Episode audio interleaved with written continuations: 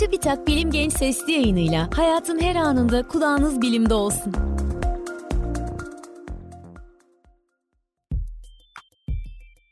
Gençler selam, ben Fatma Gönen, beslenme ve diyet uzmanıyım. Bugün sizlerle gıda takviyelerini konuşalım istiyorum. Besin desteği, vitamin ve mineral gibi besin öğelerinin konsantre hallerine verilen isimdir. Hap, kapsül, şurup gibi farklı formlarda üretilebilir. Besin destekleri, normal beslenme ile alınamayan ya da vücutta eksikliği olan vitamin veya mineralleri takviye etmek amacıyla alınır. Bu nedenle tamamen kişilerin ihtiyaçlarına özel planlanması gerekir. Besin destekleri, beslenme sorunlarının tedavisi ve önlenmesi amacıyla yaygın olarak kullanılır. Çok sayıda vitaminin bir arada bulunduğu multivitaminler ise en sık kullanılan besin destekleridir. Peki vitamin ve mineral yetersizliğinin sebepleri nelerdir? Gelin birlikte sıralayalım.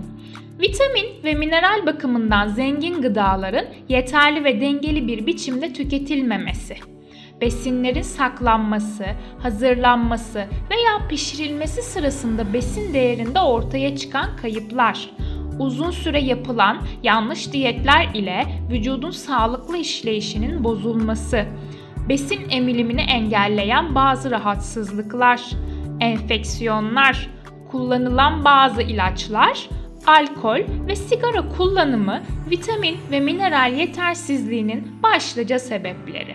Takviyeler neler içerir? Ona bakalım. Sağlığımız için hayli önemli olan vitamin ve minerallerin vücudumuzda gerçekleşen biyokimyasal süreçler için gerekli enzimlerin ve hormonların üretilmesinde, bağışıklığımızın güçlenmesinde, organlarımızın düzgün çalışmasında, büyüme ve gelişme süreçlerinin düzenlenmesinde rolü var. Multivitaminler bu vitamin ve minerallerin çoğunun vücuda alınmasını sağlayabilir. Multivitamin alırken dikkat edilmesi gereken en önemli faktörlerden biri dozdur.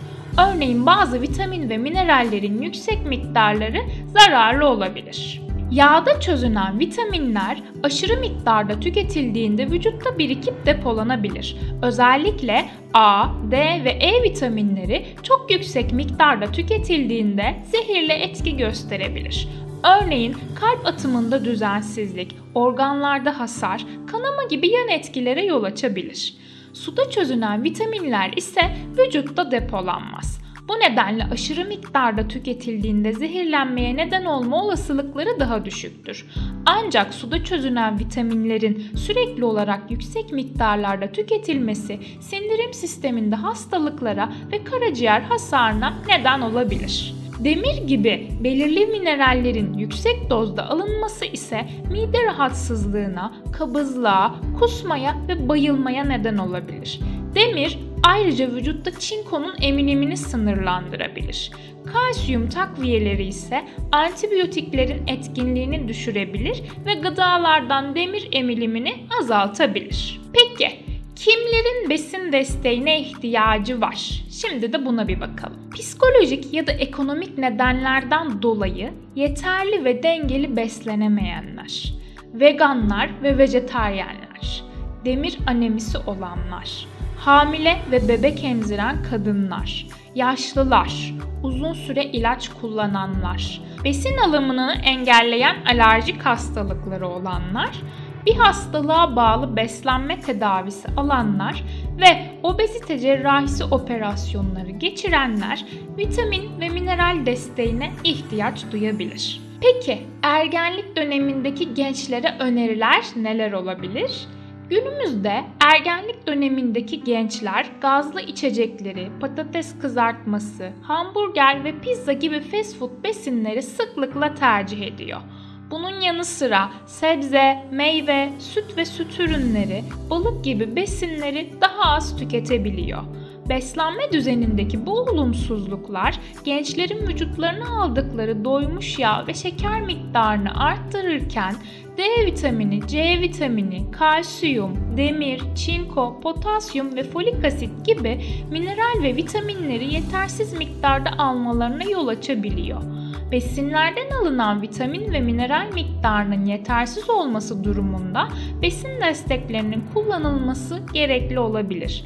Özellikle ergenlik dönemindeki gençlerde kas gelişiminin artmasına bağlı olarak demir, D vitamini, kalsiyum, omega-3 ve probiyotik ihtiyacı yüksek olduğundan buna göre uygun besin desteklerinin kullanılması gerekebilir. Peki gıda takviyesi alırken nelere dikkat edilmeli? Vitamin ve diğer gıda takviyelerini satın alırken göz önünde bulundurulması gereken en önemli faktörler güvenlik ve kalitedir. Çünkü bu destekler yapay renklendirici, tatlandırıcı ve diğer katkı maddelerini içerebilir. Bazı gıda takviyelerinin içinde bulunan bitkisel bileşenlerin uzun süreli ya da yüksek dozda kullanıldığında zararlı etkileri olabilir. Ayrıca tehlikeli seviyelerde vitamin ve minerali bir arada içerebilirler. Ve bazı takviyeler ilaçlarla etkileşime girebilecek bileşenler içerebilir. Bu nedenle vitaminler ve diğer takviyeleri satın alırken güvenilir kuruluşlar tarafından test edilmiş ürünlerin seçilmesi hayli önemli. Bunun yanı sıra gıda takviyelerindeki bazı kaplamalar ve eklenen bileşenler hayvansal ürünlerden elde edilebilir. Veganların buna dikkat etmesi gerekiyor. Ayrıca ürünler gluten, soya ve süt ürünleri gibi alerjenler içerebilir. Bu nedenle çölyak hastalığı veya gluten intoleransı olanların glutensiz sertifikasına sahip ürünleri seçmesi gerekiyor.